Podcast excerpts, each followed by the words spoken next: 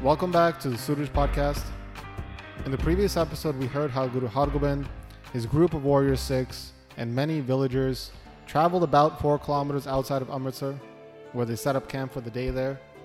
They had a divan session, a court session there, and many Sikhs stayed over there at the camp.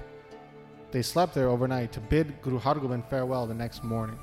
So that's where we pick up now in chapter 52, where Guru Hargobind wakes up in the early morning, he bathes, he gets dressed, he adorns fine clothing, weapons on his body, getting ready now for the travel down south to Delhi.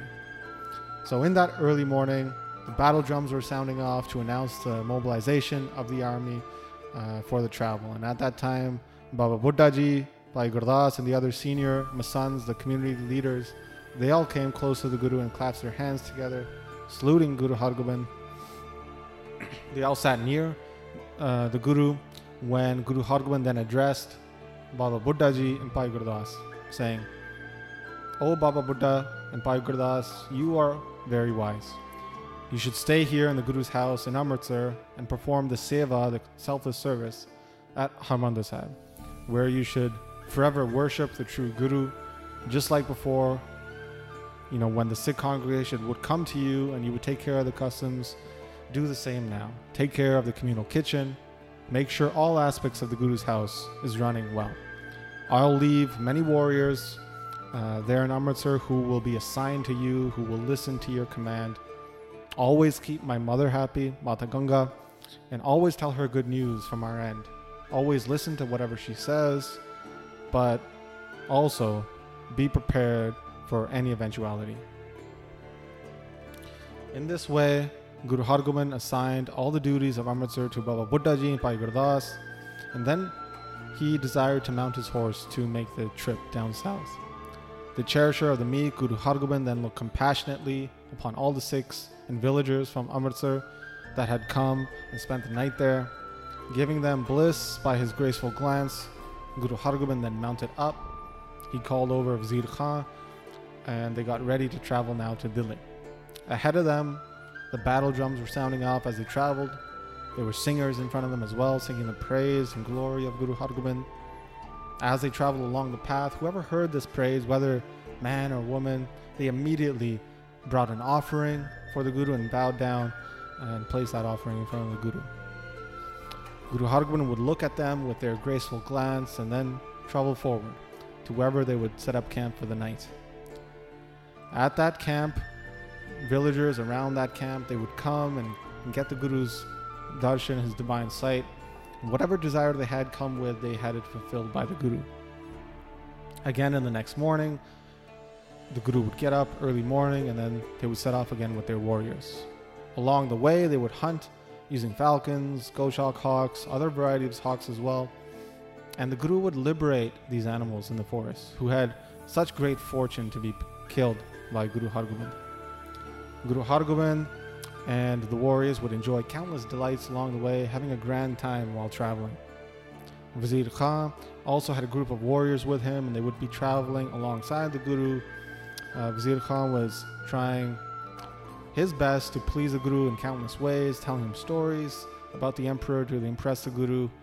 Every day they would go into the forest and hunt, and Vazir Khan would take up any action that would please Guru Hargobind. Sitting close to the Guru, uh, he would speak very sweetly and with great respect to the Guru. People from all over would come to see Guru Hargobind along their path to Delhi. And the Guru would see that these people, these villagers who live along the path, they were coming with such great faith and love in their heart. All the Turks that were there with Vazir Khan, they saw how popular Guru Hargobind was amongst the villagers, amongst um, the just the population, and they also had a great love for the Guru grow in their heart seeing this. In this way, many days went by, slowly traveling along towards Delhi. Over in Amritsar now, Baba Buddhaji, Bhai Gurdas, the other community leaders as well, the Masands, they had returned after bidding uh, Guru Hargobind farewell. They met with Mata Gangaji. They all approached her as if uh, she was their mother. Mata Ganga was always remembering her son, and the separation was very painful for her. She was very quiet, she was sitting alone. She was thinking about what happened to her husband, Guru, Har- Guru Arjan Dev Ji. How no one was able to find out what happened there in Lahore.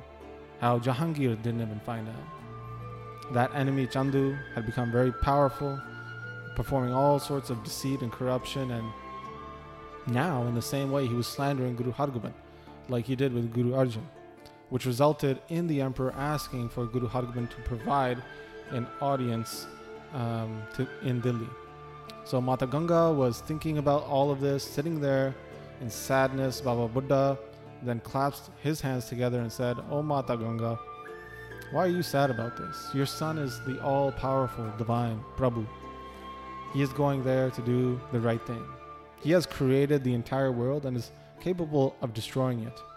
With his power, he can orchestrate great deeds.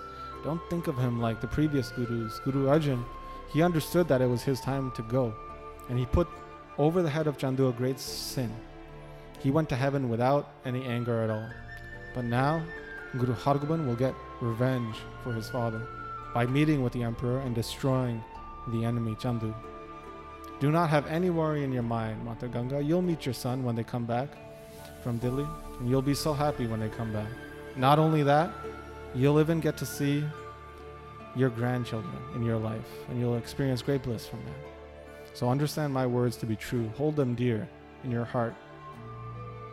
In this way, Baba Buddhaji explained and comforted Mata Ganga, and that made Mata Ganga feel uh, greatly at peace there. Every day, Mata Gangaji would remember Guru Nanak and offer prasad, uh, distributing it amongst the congregation widely.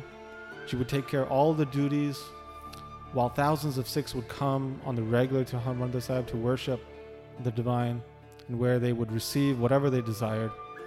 And in this way, the daily duties of Amritsar would all occur under the permission of Mata Gangaji. And at that time, Guruji was now approaching the city of Panipat, where they were thinking uh, about entering Delhi. Guru Hargobind then asked Wazir Khan, you know, where do you think it would be best to set up camp in Delhi? A place where we could handle all our meetings and duties in great peace, where we could spend an extended period of time, where all the warriors can have a place for themselves with their horses, and where the congregation can also come with a great love and have open space. Where should we reside? Guru Hargobind said this, Vizir Khan heard it, and then he clasped his hands together and he said, Guru Hargobind, everyone knows, you reside within the heart of those who remember you. You reside within the congregation where the virtues of the divine are sung. That's where you reside. Where the saints remember the divine as indestructible, you reside along them. In the city of Amritsar, you always are residing in Harmandir Sahib. Those saints who remain forever pure, Satoguni, in those lovers, you forever remain in their heart. Those who accept the will of the Creator, who understand the body is transient, and who have forsaken all vice, who have the strongest of determination in their heart, that is where you reside.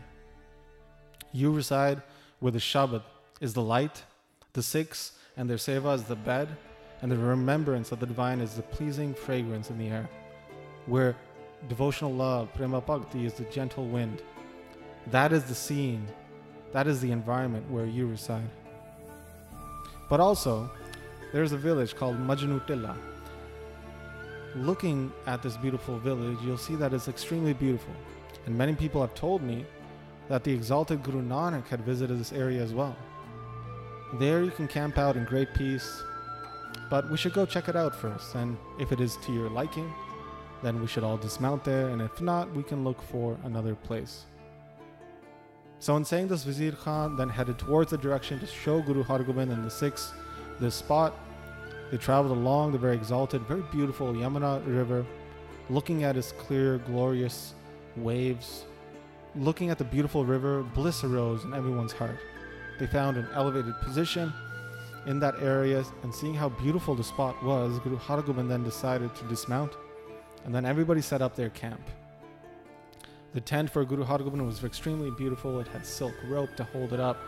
The warriors pulled it back and set up the tent nicely. The tent was artistically embroidered with images on the inside of the tent.